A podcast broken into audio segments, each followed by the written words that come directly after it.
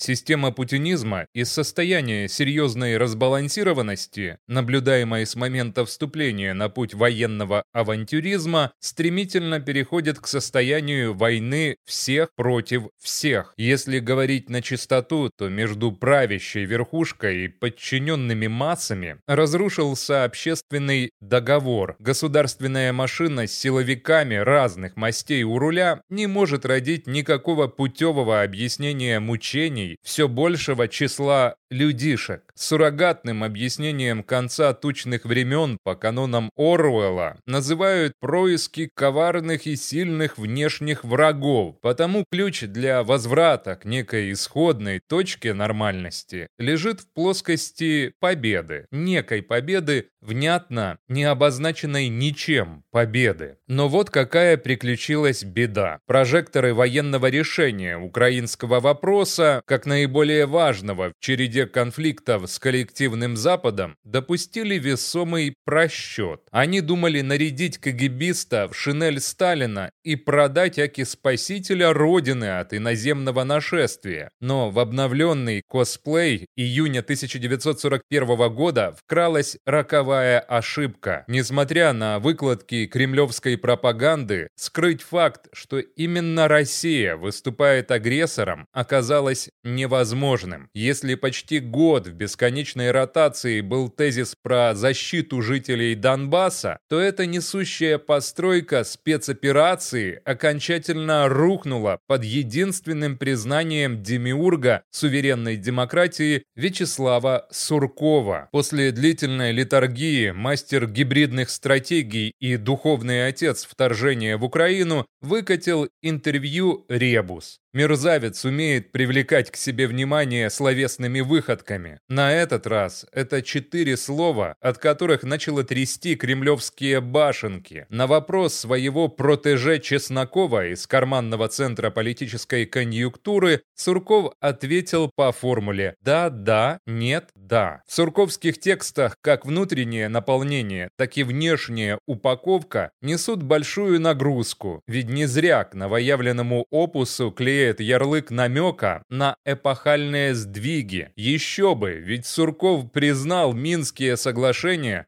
которые изначально были сформулированы при его участии как невыполнимые. Соответственно, все переговорные телодвижения вокруг данного документа были лишь путинским прикрытием для скрытной подготовки к полной военной оккупации Украины и ликвидации ее независимости. Как и для чего крупный агент ГРУ кастрировал российскую аргументацию про оборонную войну, еще только предстоит уяснить по реакциям высшего руководства страны. Попытка традиционно заткнуть информационную дыру опровержениями Пескова только укрепляет веру в истинность слов Суркова. Слава доволен территориальным расширением России и эффективностью действий российской армии полон уверенности нормализации отношений с Западом в обозримом будущем. В отличие от трусливого Путина, который даже цели СВО засекретил, Сурков гордо несет знамя имперской агрессии, без которой не мыслит существование РФ. Плевать он хотел на международное право, санкции, гибель миллионов,